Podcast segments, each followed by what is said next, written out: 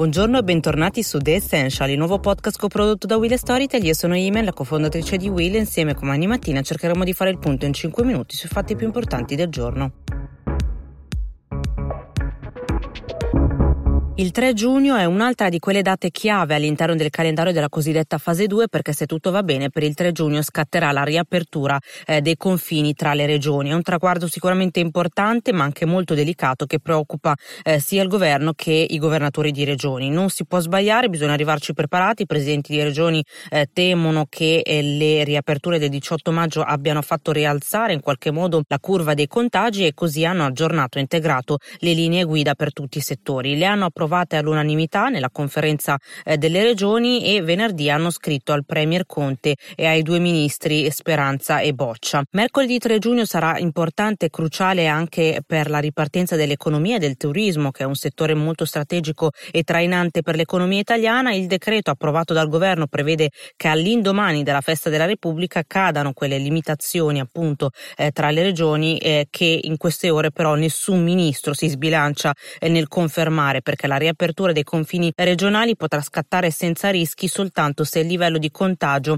rimarrà lo stesso di questa settimana, dunque pari tra tutte le zone d'Italia. Da qui a venerdì si valuterà l'andamento dei dati per intervenire tempestivamente ed evitare di creare squilibri tra le regioni. Senza i dati successivi al 18 maggio non ci sarà nessuna valutazione realistica, ha detto il ministro Speranza. I presidenti di regioni chiariscono che soltanto in base all'evoluzione dello scenario epidemiologico le misure indicate potranno essere in qualche modo rimodulate e quindi andare a restringere di più. Oggi si riunirà il Comitato Tecnico Scientifico, che dovrà analizzare quanto accaduto finora, ma la data chiave sarà invece venerdì 29 maggio perché per quel giorno ci sarà il monitoraggio del Ministero della Salute con tutti i dati dei contagi delle regioni per capire se effettivamente confermare o meno questa riapertura del 3 giugno ed eventualmente valutare se aprire tutto insieme oppure scaglionato, differenziando da una regione all'altra.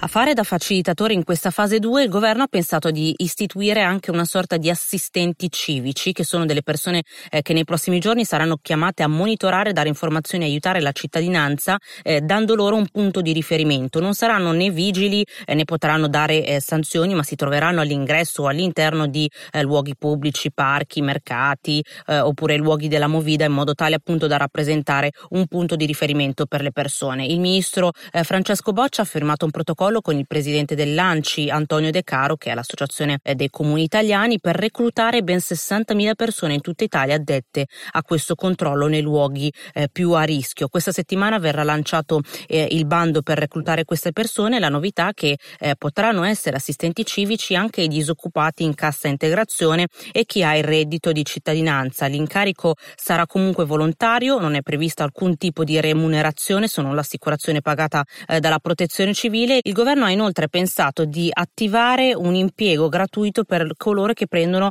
il reddito di cittadinanza, in modo tale che offrano quasi un servizio a favore del comune. In realtà questo era già previsto dalla legge nel momento in cui è stato istituito il reddito, ma finora non è mai stato applicato. Questa è una scelta che vede anche l'approvazione dei sindacati, che vedono questo come un possibile collante tra disoccupati e mondo del lavoro. Il compito degli assistenti quindi non sarà quello di allontanare le persone, ma piuttosto informare e dare indicazioni. Lavoreranno 3 giorni a settimana per un massimo di 16 ore settimanali e indosseranno un fratino con la scritta assistenti civici sulla schiena e lo stemma comunale.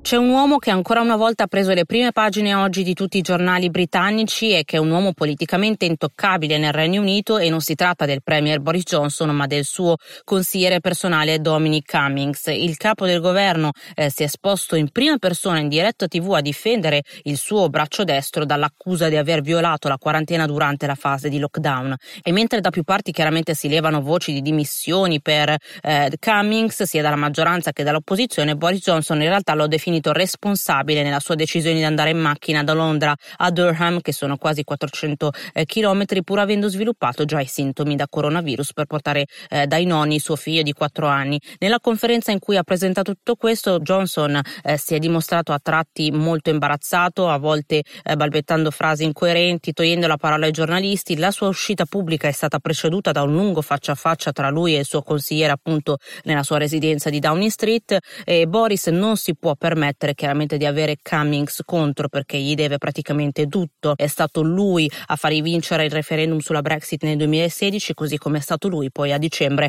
a regalargli un trionfo elettorale incredibile, dandogli una maggioranza assoluta in Parlamento. Per questo Cummings è stato ricompensato con un ruolo di primo ordine all'interno del governo, più potente di qualsiasi altro ministro, ed è stato proprio Cummings poi a provocare la cacciata dell'ex ministro delle finanze Sajid Javid, reo di essersi messo proprio contro di lui. Per questo suo atteggiamento molto ostentato e molto duro si è fatto molti nemici all'interno del governo e dentro al partito conservatore di Boris Johnson. In questo modo si è trovato quasi un modo facile per pugnalarlo alle spalle. Boris Johnson si è comunque dimostrato a favore e vicino al suo fianco. La popolarità del governo e del premier erano ai massimi prima della pandemia, ora però la sua popolarità rischia di scivolare ancora, facendo risplendere di più il nuovo leader laburista Starmer. Staremo a vedere se ne uscirà come al solito vincente o meno.